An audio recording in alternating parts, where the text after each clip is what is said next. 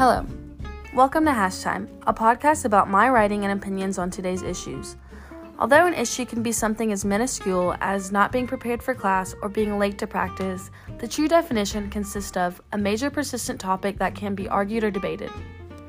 My plan is to spark thought and exchanges of perspectives. I am not too keen on writing, whether it be a formal essay or something as simple as a text to my roommates, so I felt this would be an ideal way to get my voice across.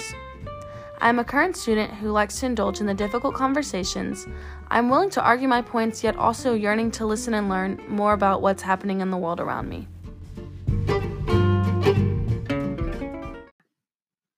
Hi, and welcome back to my podcast. And today's episode, we will be talking about my personal experience with COVID 19 and what I've been going through since quarantine has begun.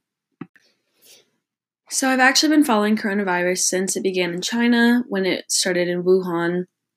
I had been observing and reading articles and medical records on the cases there and the rise in cases, as well as incubation periods, and basically just how coronavirus has completely destructed and shut down China.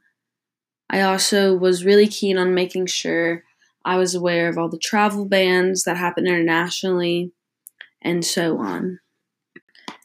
As coronavirus began to spread internationally at a very rapid pace, I read even more materials and started noticing our economy and our stock markets crashing. And soon after, our country had completely come to a halt. It was like we had left for spring break and never came back from spring break. I personally chose to stay in North Carolina where I attend college, opposed to going back to my hometown of Mississippi for mostly personal reasons. But another big fact was the fact that my mother is a flight attendant, so she is potentially being exposed, and I did not want to risk going home and being around her and her exposing me as well.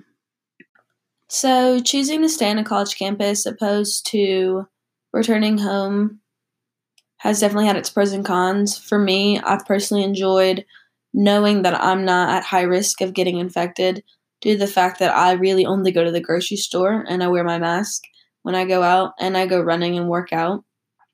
My inner circle here is very small. It consists of four to five people, and they're practically family to me. So my quarantine circle has been tiny I've also enjoyed spending less money due to the fact that everything's closed, even though I'm painfully waiting for things to open up. I'm eager to finally get out in the world again. And that would definitely be like my con. It's just, I hate living a stagnant and complacent life. Like, I'm ready for stuff to reopen. But I do understand the risk and totally respect it. For I'd hate for people with autoimmune disorders or who are immune impaired. I don't think that's the right word, but anyway, I would hate for them to get infected or me take someone's ability to stay healthy away because I was selfish enough to go out. And that's the mindset I've had throughout this, and that's the mindset I plan to keep until everything gets cleared away and the world reopens.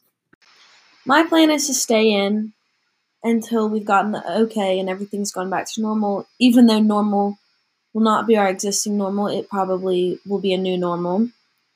But I've definitely noticed that some of my peers, being on Gardner Webb's campus, have engaged in parties and going out in a little bit. And teach their own.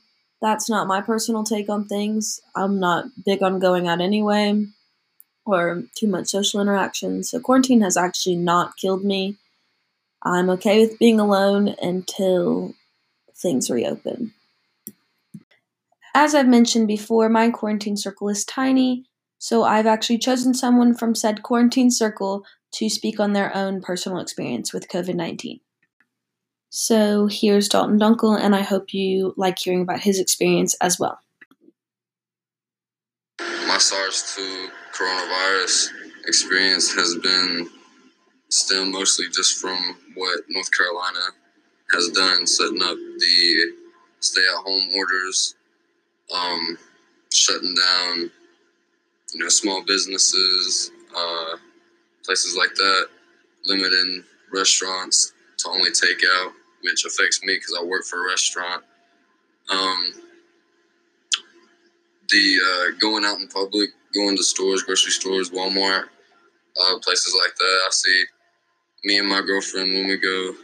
Um, we wear masks, but we're one of the uh, only a few people that actually wear a mask in public, even with you know the news on CNN everywhere like that.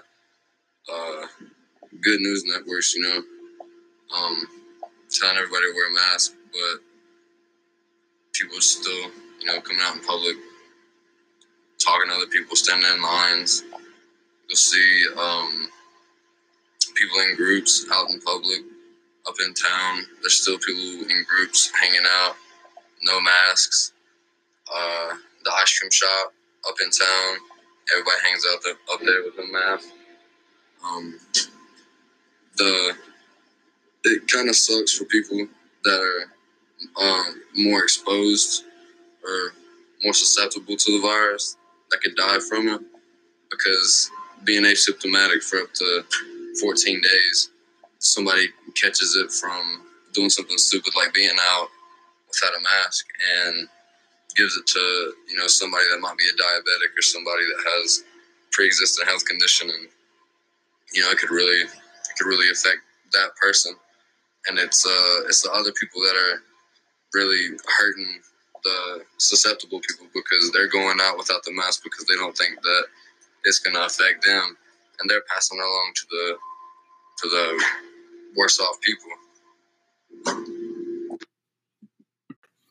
I hope you liked hearing about his experience, and I'd like to close my podcast by wishing everyone good health and good luck in quarantine and hang in there.